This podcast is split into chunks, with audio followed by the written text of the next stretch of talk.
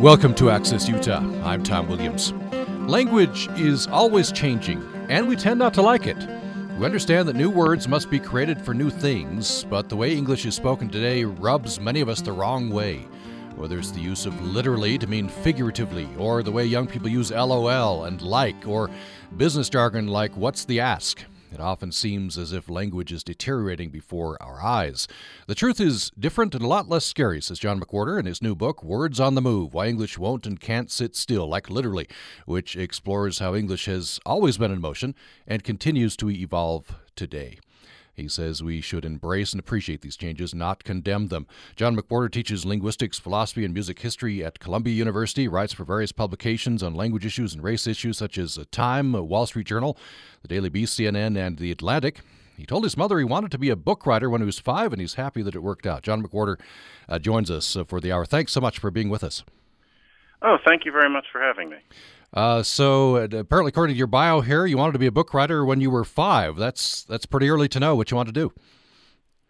Yeah, I um, I I, I think I read early, and I'm not sure why, but I wanted to write these books that I was reading. And I should say that, weird as I always am, it wasn't the fiction; it was the nonfiction. Now, I didn't know the term for it, but it was reading books about, you know, early man or the human body or what the you know the capitals of the world's countries were. I wanted to write information books like that, and I'm not sure I knew that it was actually going to happen, but that that was an initial goal of mine.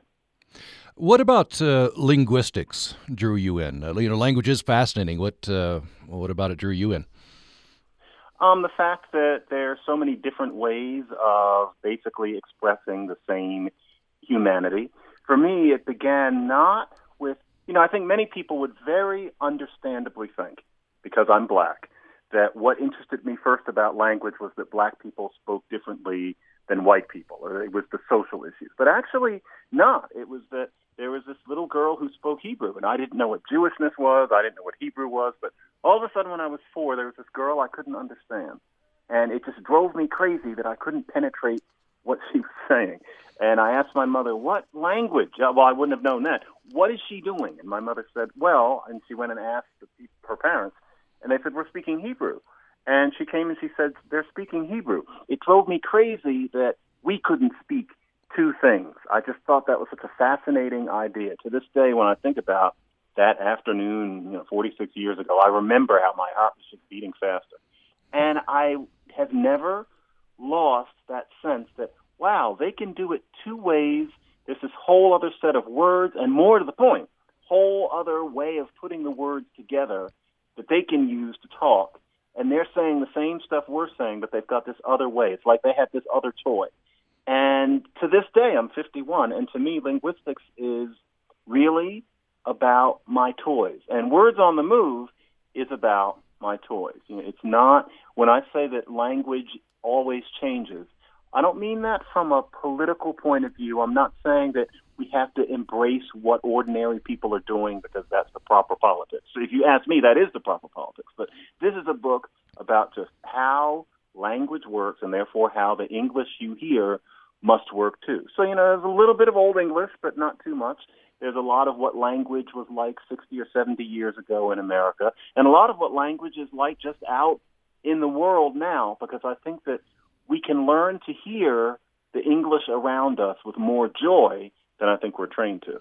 And that's the key word, isn't it? We did the, the sentence, the beginning here. Language is always changing. We know that, and we tend not to like it. We, we a little change is okay, but there's a lot of change that, that many of us uh, decry, bemoan, complain about. Yeah, and it makes perfect sense. You think there's the way the language is supposed to be, and it's written down. And what's crucial is that we can't help thinking of writing as what language is because we're raised in a writing society. So we think the language is a way. That's because the way it sits on the page never changes because it was printed. And then we think if people are doing something differently, then it must be that they're departing from the way the language is supposed to be. That's a very understandable way of hearing it. But the truth is that all language has always been an inherently changeable thing, and not just because cultures come together. I think everybody understands that. We need a word for sushi, etc. It's not just people coming together and culture changing. language changes like clouds change. Every generation hears what the previous generation said in slightly different ways. You hear the vowels a little differently. You hear meanings a little bit differently. There are variations on what people mean that you kind of stick into what they said. And because of that, and this isn't just the generation gap in the United States, I'm talking about the whole world forever. You know, this is people living on the savannah. Language changes in the same way as wind keeps blowing clouds into different patterns. So even if the world never changed, even if a bunch of people lived in a cave, as I often say, for 3,000 years, when they came out of the cave, the language would be completely different, even though nothing had ever happened to them. Mm-hmm. And so if we can hear language like that, then it becomes a kind of spectator sport to hear what the new things are going to be instead of thinking, hmm, people are doing it wrong. Yeah, yeah. Have fun with it, right? And and uh, I I put myself in the in the camp that that you're uh, trying to uh, change. That uh, I, I, I grew up with uh, my father's an English major, and he he definitely right. Um, you know, w- w- preached prescriptive grammar, and we were we were supposed to speak very correctly. Exactly. Um, and I took great pride in that. So I, have uh, you know, I've always uh, kind of been in the other camp. Um, we do have an email, by the way. You can email us or call us here with John McWhorter. We're uh, talking about language. Words on the Move is the book. And uh, the number is 800 826 1495. 1 800 826 1495 or upraccess at gmail.com. You can email us to upraccess at gmail.com. And we got this email. Hi, Tom. This interview is lit. You're keeping it fresh. The way language is changing is cray cray, but it's totes awesome. John's book sounds straight savage. Thanks, my man. That's I'm guessing that's a young person. Um, yes, it probably is, and I think it's great that anybody would, you know, of course, read the book at all. And the book does involve a lot of modern slang, things that we're trained to hear as sort of the garbage, but that really are just language changing in the same way that Latin became French. But a lot of the book, you know, I hate to say it, but a lot of the book kind of wears a cardigan sweater in that the change is just things that have been going on among even very buttoned up people since the dawn of time. Little things like this. We say huh. Hundred years ago, people said hey. There's no particular reason. It's just that language always changes. Boy, these are some pretty good scrambled eggs, huh? 1920, that would have been, hmm, these are some pretty good scrambled eggs. Hey. Well, you know, around 1940, that started changing, and now we say, huh. And nobody ever really thought about it, but language changes. It used to be that more people said uh, but now increasingly people are saying um. Linguists are measuring little things like that. Or, for example, a hundred years ago, if you talked about diving, you dived off of a diving board. Now we're more likely to say dove. These things are always changing. And so the book is full of stuff like that, not to mention how a word like big ass or lame ass or long ass, how that use of ass developed, or what the word totally really means today. That's in the book. All sorts of things are in there that you wouldn't really think of as language, but they really are Latin becoming French, except this is modern English becoming whatever it'll be in a thousand years. I want to talk about a lot of those uh, things. Very, very fascinating. I want to go back to this uh, email. I became familiar with the word lit uh, teaching a, uh, freshman, uh, uh, introductory freshman class just last semester. Just walking between classes with my students, I, I, I kept hearing this word. This, this, class is totally lit. This activity is totally lit. Yeah. Um, and yeah, I is... learned lit just a year ago myself. Yeah, from my students. I think it's I think it's it's new. This this brings up generational markers. I guess every generation wants to have their own words to to to mark them as different? I don't know what's going on there. You know, no, and in that I differ from a lot of my colleagues, but I think we tend to think of these things as too deliberate. To an extent, being a teenager or being a young person is to not want to be like the generation before you. That's definitely true. But you can take that into an idea that 17 year olds are sitting around carefully concocting slang in order to sound different, when really you right. just pick up what's around you, and what's around you is different from the way it was before because time went by. And so, in a way, it's around you because the clouds changed, and it's not that you changed the clouds. So, of course, it's going to be younger people who are going to speak in new ways more because people get set in their ways, although older people also start speaking differently. I am 51. I hate to admit that that's now older. I do not talk exactly the same way as I did 20 years ago, partly because I hear younger people, and partly just because new things have crept into my own speech. So, to an extent, yes, you can imagine a teenager chewing their gum and rolling their eyes and not wanting to sound like dad. But it's partly just that it would have changed anyway, just like the clouds. Yeah, I take your point. It's it it, it is uh, it brings a smile to my face. This the ridiculous example that you know you, you use of a seventeen year old sitting around uh, in, inventing this language. It just it just develops right, and then it becomes yeah, it, happens. Becomes a maybe a marker of generation. Um, you use an example of a dictionary. You say dictionaries um, are are a problem in a way.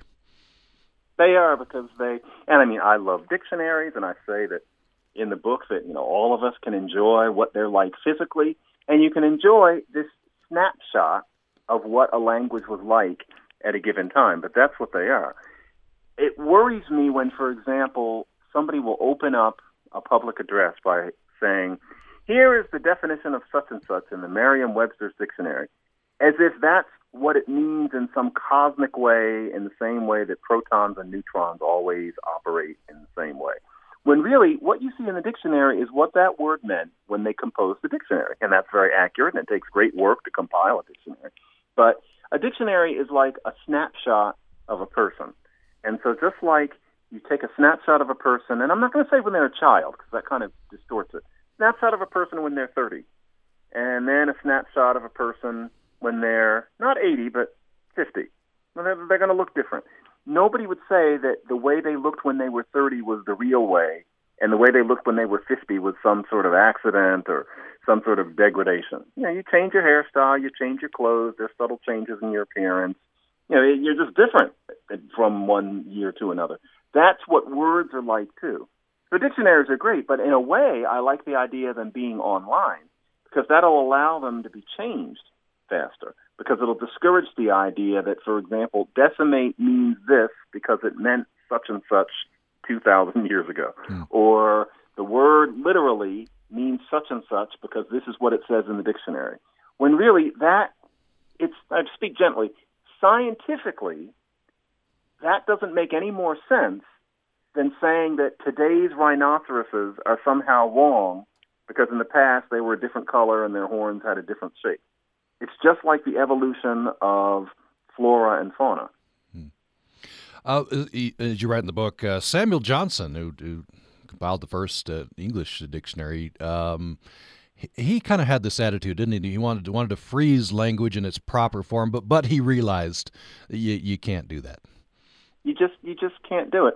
And I think anybody reads Johnson, and he's wise and he's funny, and he says, "Well, you can't change it." But I worry trying to put myself in other people's heads that people think, yeah, he's wrong because cultures come together and so they change the language, or because people invent new things and so you're going to need new words. Well, I think maybe people think slang is going to change, especially because we think, well, young people don't want to be like older people, and so of course they're going to be snappy new terms and expressions. But when it comes to the difference between the way people use the word literally in 1600 and the way people use it now, people think, well, something went wrong. Or if people say, so you have a new haircut instead of you have a new haircut, people think, no, that usage of so is somehow wrong. That means that they don't quite get what Samuel Johnson meant, or frankly, what he should have meant. Every year, the uh, the Oxford Dictionary of Oxford English uh, Language uh, rolls out the, the new words that are, that are entering that uh, august uh, publication. Um, it, it's great fanfare. Um, it it's it seems like it's almost uh, words entering the the pantheon. They're now approved. Uh, I wonder what what you think about yeah. that. Well, I think that's great. I mean, it shows that the language changes, and every word that they accept feels kind of like an intruder. Even to me, you know, I am not immune to the feeling that the language is one way, and then when I hear something new, I think, eh. The only difference between a linguist and everybody else is that we kind of train ourselves in a Zen fashion to get over that very natural feeling. But, you know, something like vape, it doesn't feel like a real word because the concept is so new, it has certain sociological associations. We think, well, vape must be slang.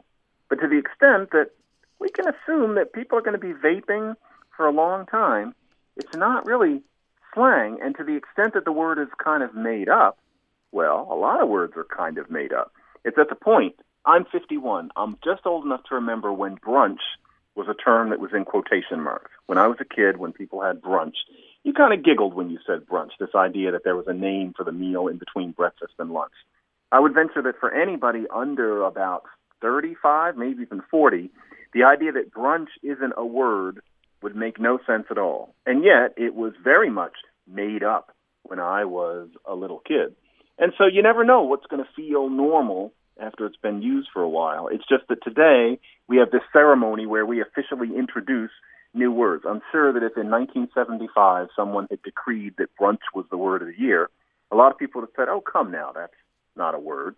And now, frankly, brunch is realer to more people than to many people than breakfast.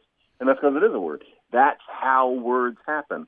But it can be hard to accept it because there's an extent to which nobody likes novelty, especially with something as intimate as language. Let's take a break. Uh, when we come back, more with uh, John McWhorter. The, the book is Words on the Move Why English Won't and Can't Sit Still, like literally. Um, I want to talk about, uh, uh, when we come back, uh, John McWhorter. Um, you say that in the book, and I want to get into many more examples, you say you, you want to take us back to uh, before the, the mid 18th century, which is when this idea of prescriptive language, and when we got all serious about language. Before that, apparently, we had a little more fun with the changes. Uh, we'll start there and and uh, talk about much more following the break. Programming on Utah Public Radio is made possible in part by our members, and the American Festival Chorus and Orchestra presents the Halloween Spooktacular Family Pops Concert, Saturday, October 29th, with matinee and evening performances in the Ellen Eccles Theater. Information at AmericanFestivalChorus.org. Independent candidate for president Evan McMullin is possibly on the cusp of doing something no third party candidate has done in decades that is, win a state. We're talking about Utah, where McMullin is neck and neck with Donald Trump at the latest polls, even leading in one or two. Evan McMullin is a former CIA operative, business professional, and former House GOP chief policy director. I hope you join us for a special broadcast, a conversation with Evan McMullin. That full interview coming up next, following Access Utah at 10 o'clock. Independent candidate for president Evan McMullin is Every time my dad has bad news, he takes us out for ice cream. It's kind of his MO. Don't ever go to the Cold Stone Creamery with my dad. Just don't do it. Join us for this story and more next time on the Moth Radio Hour from the Public Radio Exchange, prx.org. Join us Saturday night at 6 on Utah Public Radio.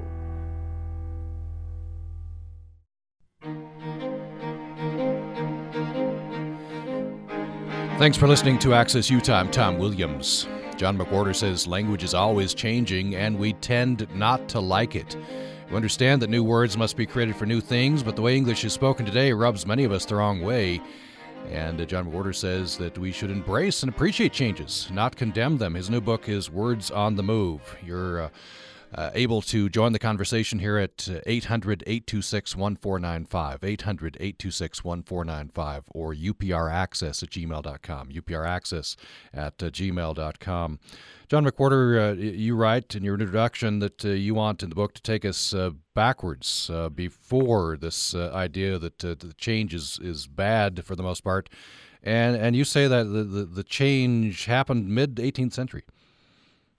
Yeah, the idea that many people don't speak logically feels so natural to us, partly because of widespread literacy. But that's not the way anybody felt about how they spoke English until the emergence of a bourgeois sensibility that created certain sensitivities, and also education and literacy widespread enough that you basically had a populace that was, as you could put it, on writing. That frame of mind that says that what you're speaking is something that exists most permanently and appropriately on the page, and that what you're speaking is just a version of that and a floppy version of that. That really only starts then. And if you dealt with English speakers in, say, 1500, other than a few extremely picky scholarly people at a time when scholars were much rarer and very few people really read in any real way at all, you would find that people just talked because English was mostly an oral language, like all but a very few of the 7,000 languages today. And so you, you talked, and everybody knew that people from a different area spoke differently. And you might have an idea that the way they spoke didn't fall nicely on the ear because of the way it sounded or something like that. But the idea that you walking around speaking your native language were given to using bad grammar and there were certain things you needed to say differently. Nobody had ever heard of that. That's something that was largely created by certain people writing some stuff down, mostly in the 1700s, who had an idea that a real language had to be like Latin. There's a sense that Latin's grammar was sort of God's grammar or ancient Greek. And it's understandable why they thought that. One could know less then about how many languages there were in the world and how massively they vary. But nevertheless, a lot of the things that we feel insecure about today are really just based on what a few people in periwigs wrote down by candlelight 250 years ago. And we're still stuck with it. So, yeah, I want to take us back to a time when you talked. And it was a given that if you were talking, you were doing something quite better than anything a horse or even a monkey could do, and that it had its own complexity, and that how it changes is as much fun to see as thinking about the paragon of the animals over the since the dawn of time. What's lost? Do you think? You, you talked about joy. We maybe we lose joy if we if we're so prescriptive, we're so kind of sour about language changes. Well, a lot of it is also that no language has ever not changed, and so there's a sense many people have that we need to take a deep breath and we need to start fixing the way that we speak and the way that we write, and we need to change the education system so that people will stop allowing these changes. But that's never worked. There's no society to look towards where that happens. Spoken language always changes, and speaking is the main way that language exists. So the language may stay the same in the newspaper, but the way people talk can never not change. And more to the point, language has never been recorded as going to the dogs. It feels like that can happen, that people stop being able to quite understand each other. But anthropologists, linguists have never discovered a society where one of the catastrophes that happened to befall the people is that their language fell apart. And of course, negative evidence and positive evidence are different things. Hmm. But really, language changes in a communal way. It never gets to the point that people can't understand one another. And we really don't have anything to worry about. It's just an illusion that's given to us by the nature of the printed page. And I think we can get beyond it. Uh, in the meantime, though, uh, aren't we judged by the language we speak, the grammar we use? Uh, there's, there's, situations where if you used uh, slang as a matter of course, you'd uh, you know you you have a negative outcome. Um, definitely. And what I'm saying is not that everybody can talk however they want to. That everybody can say Billy and me went to the store in public rather than Billy and I went to the store. Now, the idea that Billy and me went to the store is wrong is exactly one of those things somebody made up at their desk. But realities are realities. There's certain things that come off a certain way. And you can rail against it, but you can't change it. Those things are not going to change. And so people need to be taught that there are certain ways of speaking and certain ways of writing that you have to master. They're not natural, but you have to master them in order to be taken seriously. It's just like naked people are not taken seriously in society. It'd be nice, especially in the you know hotter climes, but it's just not going to be. You have to put some clothes on, and it's as simple as that. You can't chew with your mouth open. My sense is that chewing with your mouth open is probably natural, and some people say food tastes better when you chew with your mouth open. You cannot chew with your mouth open in certain settings and be taken seriously. Same thing with language, but this is the important thing. You can know those things without hearing colloquial speech as mistaken. That's what I'm battling against. So, yeah, you're going to have to put on clothes to be taken seriously, and that includes doing some things with your speech that would not occur to a four year old. Sure, that has to be learned, it has to be taught in school. But there's a difference between knowing that and listening to somebody say, Billy and me went to school and we had less books than yesterday instead of fewer books than yesterday, and thinking that person is unintelligent, that person is making a mistake, that person isn't using their language logically. And the reason that you shouldn't think that is because it isn't true. It just doesn't hold up in any objective sense. Rather, that person is speaking informally. Now, if that person doesn't know how to speak formally, then yes, there's a problem. But it's not that their informal speech is barbaric in any way. Here's an email from Anita. And by the way, you can uh, join the program uh, to upraccess at gmail.com. upraccess at gmail.com or 800 826 1495. 800 826 1495. The author is uh, John McWhorter, and the uh, book is Words on the Move. Here's Anita. Uh, perhaps you remember a TV program, I think it was in the 1980s, titled Amazing Stories. One segment portrayed an older man, highly respected in his office. Younger men came to him or uh, for advice, and one time a group of them offered to buy him lunch. However, the word they used for lunch was a different word that he didn't understand. As time went on, he noticed people using more and more words he didn't understand.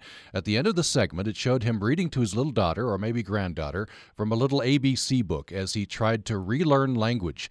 This was a fun program that I've never forgotten. Now I find myself relearning words, trying to keep up with the grandkids. Fortunately, language doesn't change quite as fast as it did in the uh, story told above. That's uh, Anita. Yeah, Anita is on to exactly the nature of real language. And no, language doesn't change so fast that a grandparent listens to their grandkids speaking something that they really have trouble getting. I mean, luckily it doesn't happen that way. But the truth is that if we went back 150 years, we would have more of a communication problem than we suppose. So it's not just Beowulf, but say Abraham Lincoln, if you said around him there's a house being built across the street, would have found it peculiar. He would have turned and looked down at you and kind of chuckled. That was considered a very novel and provincial way of putting it in 1850. You were supposed to say there's a house building across the street. And that wasn't formal, it was the main way to say it. Where there's a house being built across the street was something that came in as a novelty. At first, there were jokes that it was something only women and uneducated people said. And now we can't imagine saying it any other way. Just here we are. And there are all sorts of little things like that. When you read a book like Last of the Mohicans or Moby Dick, written in the early or the mid 1800s. There are all sorts of words being used in ways that kind of throw us. And it's not just that it's archaic in some way, it's just that Melville lived a long time ago, and a lot of words' meanings were subtly different than they are now. So he'll talk about something being pitiful, and we're expecting it to mean that it's broken down, that it's something that we ought to pity. When pitiful, for Melville, meant it gave pity that you could go to a pitiful harbor, i.e., the harbor would give you shelter. All sorts of little things like that, because language is always changing, not just because of culture, but like clouds. You know, there was a pitiful cloud. The pitiful cloud once meant to give pity. Now it's something that evokes pity, just because. Now, that's kind of an interesting thing to watch a word do. Multiply that by all the words, and you've got what language change really is. Wonder if you could talk about uh, the changes in the word adorable. I found that uh, fascinating. You, you write uh, about that early in the book. Yeah, it's one of those things. If you adore something, then you think it is absolutely wonderful. And so you adore Citizen Kane. You adore you know, the Notre Dame Cathedral. You adore such a thing. But notice that you would never call any of those things that you adore adorable. Citizen Kane is not adorable the um, you know Mount Rushmore is not adorable. Adorable's meaning has changed, and it refers to something that you have a particularly endearing, possibly slightly condescending feeling for. You think of something small or something that's a child. It's a rather precious word. Now, technically, it should mean adorable, as in a cathedral being adorable. We don't use it that way because the meaning has changed. Not abruptly, and I should say, to be monotonous, once again, not because of anything cultural, it's just that each word changes according to certain resonances that happen to buzz around it. The sorts of things that you think of as on the margin, after a while, often become what the word actually means. And in terms of adoring something, you might adore big things, but you also adore small things. And if anything, your adoration of things like children and pets might be a more impactful feeling than your adoration of things like mountains and monsters. So after a while, adorable comes to refer to small things, even though the word adore itself still has the wider meaning. That's what language is. Uh, here is an email from Glenn, who emailed upraccess at gmail.com. You can as well, upraccess at gmail.com. We're talking with John McWhorter. Words on the Move is the book. Um, this is what Glenn says. In quotations, methinks they protesteth too much. Uh, nowhere is the evolution of the English language more evident than one reads Shakespeare. That's what makes it challenging, interesting, and fun. Notice I use the Oxford comma, which is also being transitioned out. Um, there is nothing either good or bad, but thinking makes it so, in quotation marks. Thanks for indulging my Shakespeare fetish. Uh, that's Glenn. Yeah, Shakespeare is very much a part of this because there is always the um, the debate over whether Shakespeare is difficult to understand in real time often. And I think most of us can agree that it often is because the actors aren't trained properly, because they don't have British accents, or because you don't understand poetry or you're not up for dense language. And all those things have some merit, except the one about the British accent. But the reason that you can go to a Shakespeare performance, and if you haven't read it before, if you've read it before, fine. And if you're just reading it, fine, because reading is slower and more deliberate, and you can reflect as you go. But if you're watching Shakespeare delivered live, it can be really tiring, and I will openly admit, as someone who, you know, a specialist in language, I'm also a theater person. I love Shakespeare. I have twice seen The Tempest without preparation, and after about 20 minutes, been utterly worn out.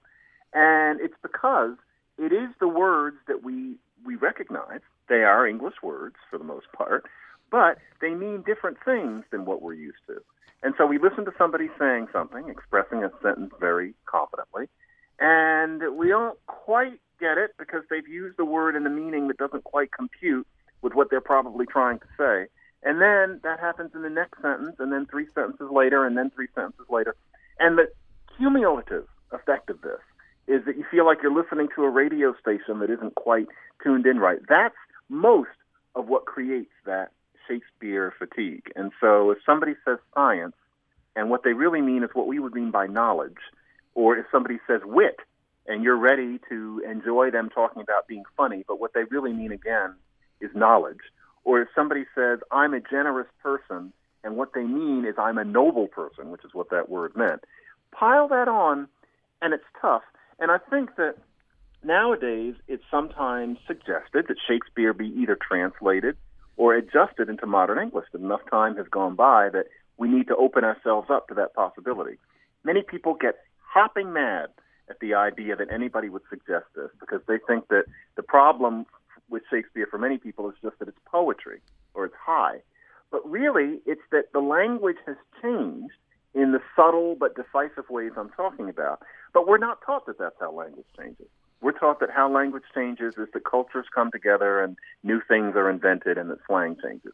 But if that's all we know of how language changes, then we're not attuned to the fact that a man writing 400 years ago was writing with words that very often, and not just two or three of them, but you know, 10%, it's been actually estimated, it's about one in 10 words, mean things different enough from what we're used to that it's hard to get it when you're talking about a whole evening of that language. When one in 10 words throw you because they don't mean what we're used to, you're exhausted. It takes you about 15 minutes and you're kind of wishing that it were in English. And it's not because you're dumb, it's because Shakespeare's language is just a long time ago. And that that does it kind of gets to the crux of what we've been talking about. Uh, do you do you put it in a museum or do you use it the way it's being used today? And yet, as you said, uh, translating Shakespeare into modern English uh, that's that's anathema to some people. It's, it's it's just you know they get apoplexy about it. Yeah, and I think people hear when it's discussed that what people want is to translate it into vulgar slang. And the reason that's what comes to people's minds is because I don't think it's evident to most people that you would need to translate a word like generous or a word like wit. But the truth is that if you don't know what Shakespeare meant, you're not really getting what he said. And actually, there have been some attempts lately to translate Shakespeare not into the Vulgate, but into Shakespearean language where, where the words don't make sense to us. They're very gently changed. And I swear, if in 20 years it becomes normal to attend, say, a Macbeth like that, where every word that we can't get is just carefully changed to another word that rings in a similar way, but that we can understand. If people could actually see a Macbeth like that and sit without holding their breath, without clenching their fists, and really able to just sit and listen to what the people are saying. I think a fashion would start. It would take one generation who weren't used to Shakespeare in the absolute original. And pretty soon, I think America would love Shakespeare more because you could actually connect with the greatness of the plays because you wouldn't have to listen so hard to glean what you could, never quite successfully, of the details of what people are saying. Reminds me of the debate. Uh, there was a fierce debate, especially in Metropolitan Opera, over do we have super titles or not.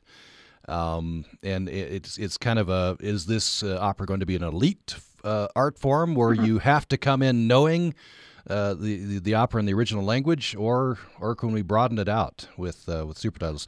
Eventually, they put uh, little super titles on the back of the chair in front of you. That was the yeah, and that, the world kept spinning. And the world kept the spinning. That's right. Go That's ahead. Right. Yeah. well, yeah, I was just going to say the world kept spinning. and it's interesting that opera issue is one where, yeah, people I think get even more upset than with Shakespeare. Many people say that acting means that you can convey what the meaning is through an aria without anybody understanding the words. And quite frankly, and I can't be gentle here, that's nonsense. You do need to understand what the words mean.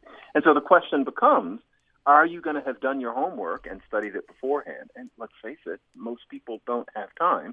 Or is it going to be sung in English? And that's a whole other story.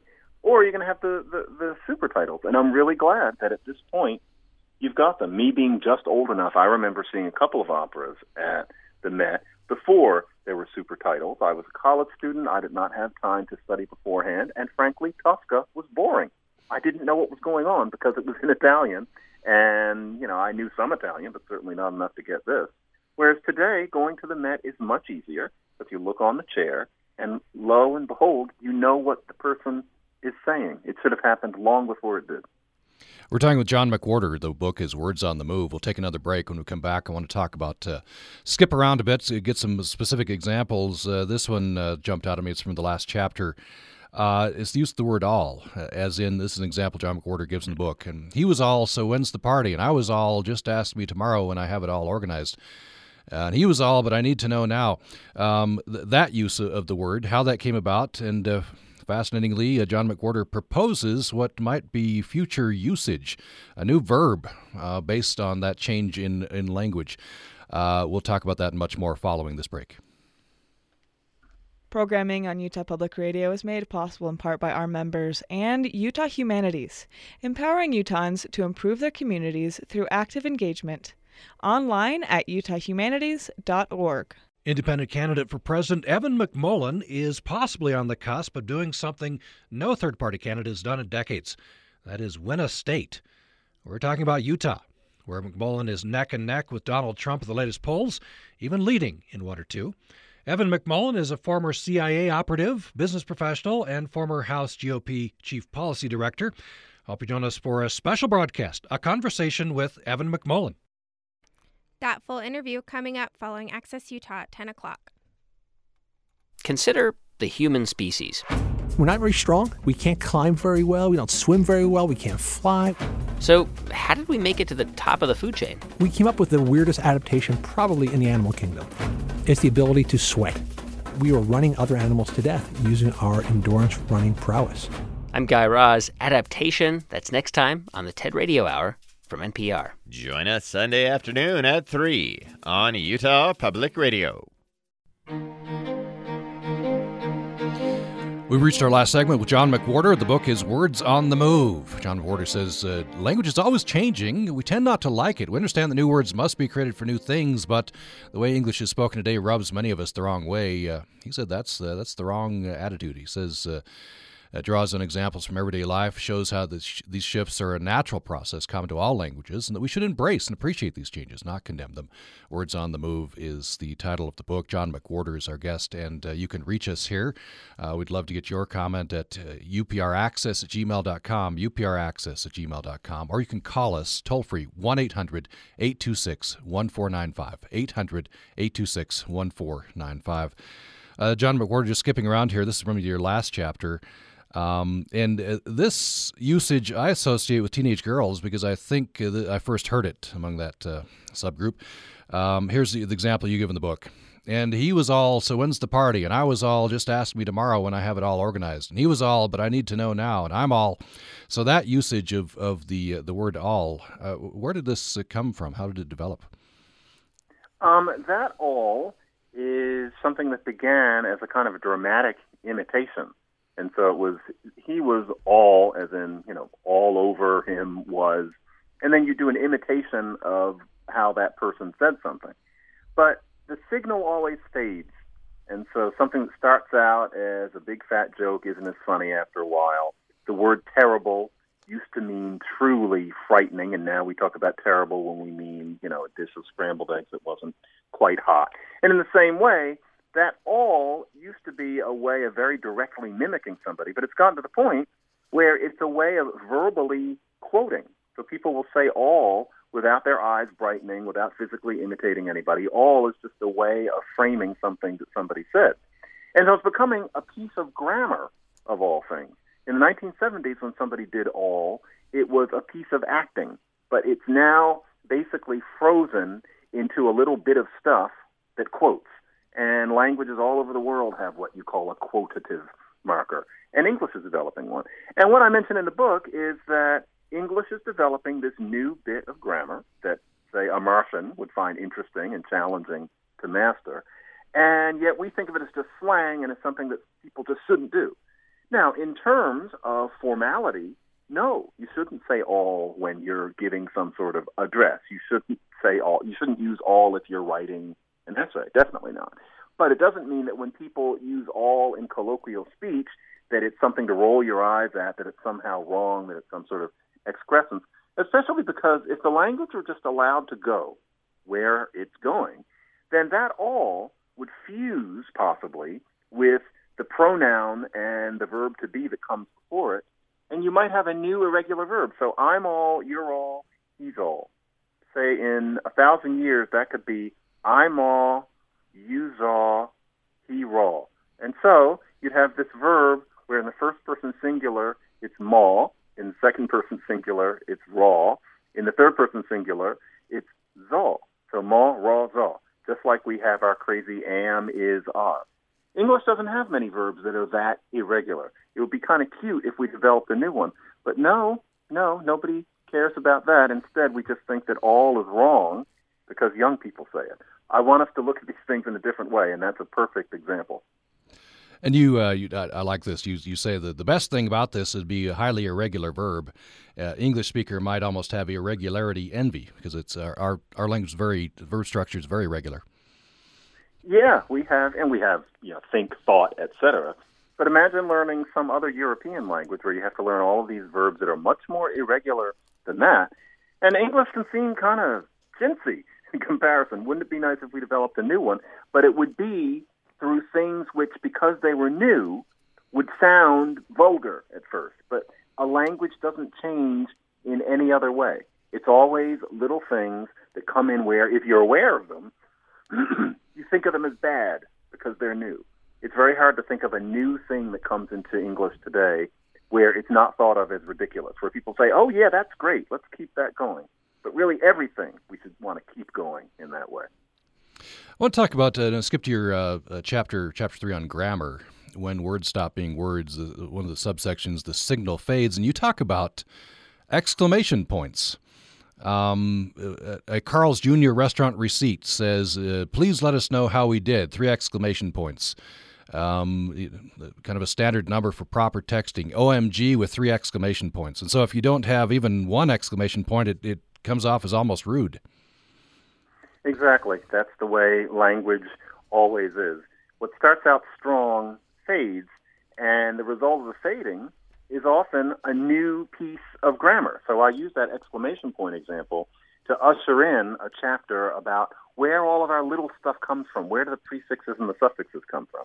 And they come from what begin as what seem to be vulgar ways of using language or sloppy ways of using language. And so, for example, if we say slowly, that is the faded form of slow like, which we happen to still be able to say.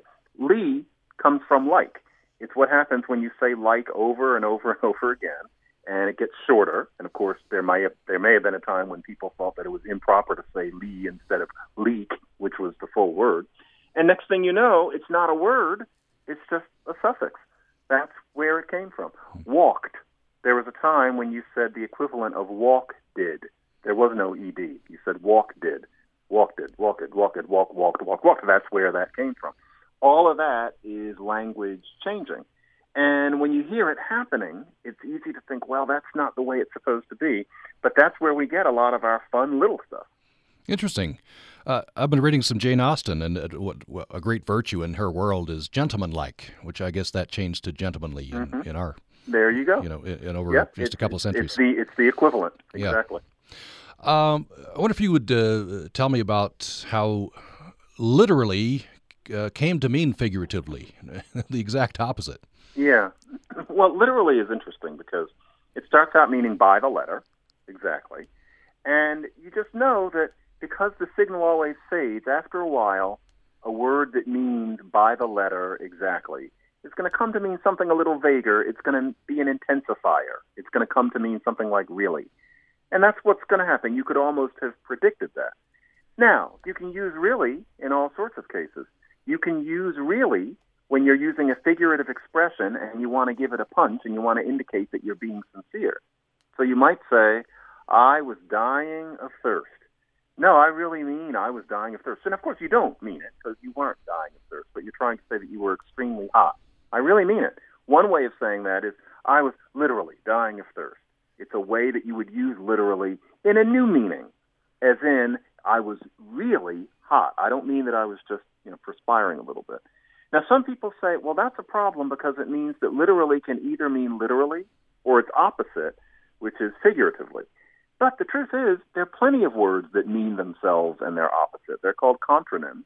And when nobody calls attention to them, we either don't know it or if we find out about it, we think it's neat.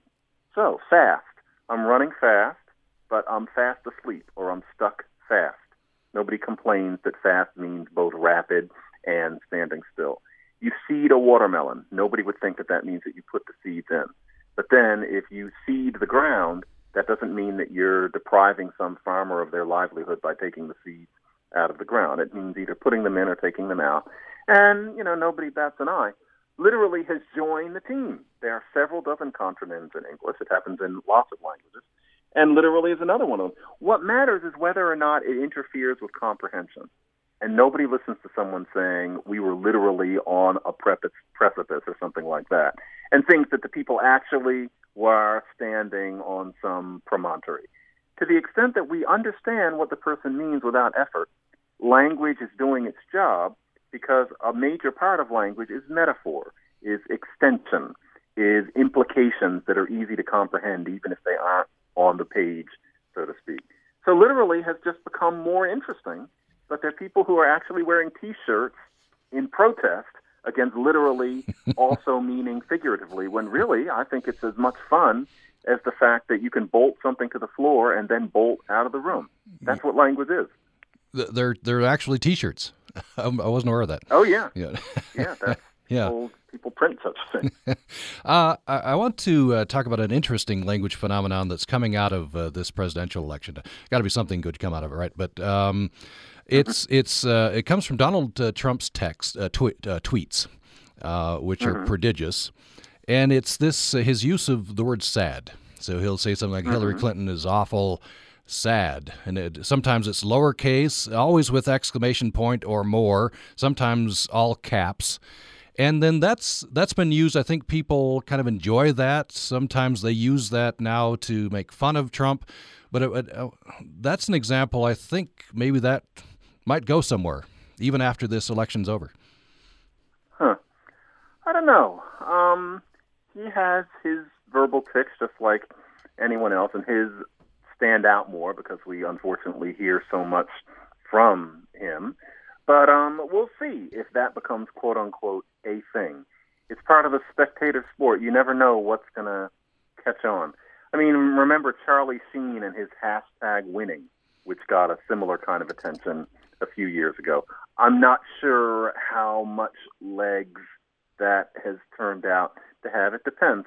Funny, Ross Perot, back in the early 90s, if you wanted to imitate him, spontaneously you would say, now that's just sad when you would be talking about Yeah, that, that's true. NASA. Yeah. hmm And that stuck for a while. It's now antique, partly because there was no internet then, and so I think the memory of him doesn't stick the way it may have otherwise. But you never know. Possibly that is one way that things get started. Yeah, and I, you know, now that you say that, I think maybe I'm just uh, you know stuck in this campaign. It, it, it may well fade after. Well, the, it's hard not to this. be, yeah. It's hard not to be. Uh, this is an email that's coming from Carl. Uh, he says, "How do you feel about he went missing?" He says it drives me crazy. Well, it's just something people say. And so, to the extent that a critical mass of people say it, of course, aesthetically, there are expressions that will just bother you, just like there are many expressions that bother me aesthetically for no reason at all. You can't help it. I, I don't like when people say, Can I get a Coke? Can I get a hamburger? It just strikes me as a slightly perverted usage of get for about 18 minor reasons, but none of it makes any logical sense. It's just me. Um, it went missing. I'll give you another one. I took sick, is what some people will say. I've always found that a little, eh, just in the same way as I'm not crazy about coconut. Just, uh, no, you, you got sick. You didn't take sick. But so many people say it that really, you know, complain about it is like saying you don't like maple trees. It's just the way the language has happened to be. So I get it, but it's just, it's, it's, an, it's an expression. Not 100% of American English use, speakers use it, but enough people use it that it's legit. It's here. Um, uh, by the way, the um, one of the ones that drives me crazy. It's in. I'll be in the you know the line to the lunch counter, and people ahead of me will say, "I'll do, I'll do mustard and uh, you know Miracle Whip." Yeah, I don't like would that to- either. but Yeah, I it's, guess it's calling too much attention to, to what you're doing. Just order. Yeah, and, see, both of us know that that aversion makes no logical sense. It's just this minor aesthetic quibble. It's like not liking a certain kind of sweater. But none of us are ever going to be immune from that sort of thing. we just have about a minute left. Uh, it's this one's just out. Words on the move. Uh, what's what's next? Do you think? Um, the next one is I thought that the American public also needed to understand that black English is not just slang and it's not just bad grammar. So in January, I've got Talking Back, Talking Black. Then after that is going to be a book about a much larger aspect of current American psychology that has that it's only partly about language that will probably have little to do about race it's going to be a larger attempt at a kind of philosophical analysis of thought patterns in the United States today. I haven't completely worked out what I want it to be, but it's not going to be like anything I've written before, and it's not going to be about this past election. So we'll see. All right. Well, we'll we'll stay tuned. Uh, always interesting. John McWhorter uh, teaches linguistic philosophy and music history at Columbia University. Uh, he has uh, authored many books. The latest is Words on the Move. John McWhorter, thank you so much, Thank you very much for having me. and uh, thanks for listening to Access Utah.